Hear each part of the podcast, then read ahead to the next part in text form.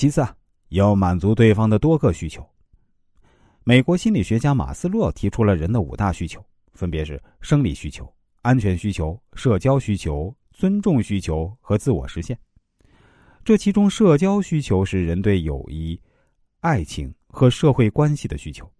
一个人感受到别人对自己的需要，从而感受到自己的社会价值。一般情况下，只要你向对方表达了感谢和赞美，都能够满足对方的这种心理需求。尊重需求属于较高层次的需求，如成就、名声、地位和晋升机会等等。尊重需求既包括对成就或自我价值的个人感觉，又包括他人对自己的尊重。看似社交需求和尊重需求有重合的地方，但在实际运用上却有很大的不同。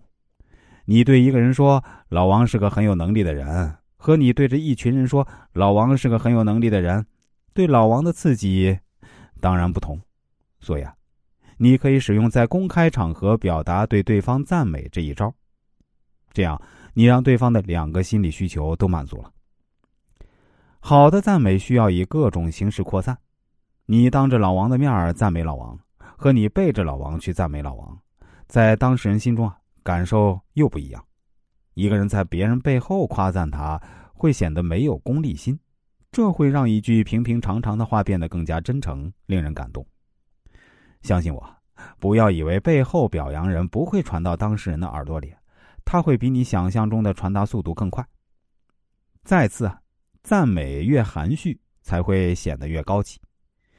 赞美可以很具体，对方完成了一项工作。你与其大声吆喝说他太厉害了，不如将他的工作难点进行拆分。当你努力说这个工作原本有多难，而对方能够克服困难完成的时候呢，你就已经是在赞美对方了。明贬暗褒有转折，你可以这样说：我刚认识你的时候啊，对你有距离感，因为通常一个能力像你这么强的人都会看不惯别人，对其他人没有太多包容性。后来啊。我和你接触，发现你真的太难得了。你对自己要求很高，但是待人却那么宽厚。赞美可以曲径通幽。你对一个人说你是一个有社会地位的人，对方一定会听过就忘，甚至有人还会反感，呃，觉得他是否有地位不必由你来评价和论断。但是啊，如果你了解他的家庭结构，你说啊，这次的事儿多亏您帮忙，对于您而言啊，真的是没有克服不了的困难。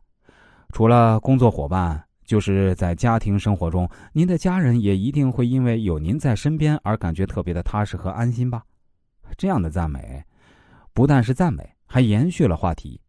接下来，你们从工作就聊到了家人，从而迅速的拉近彼此的心理距离。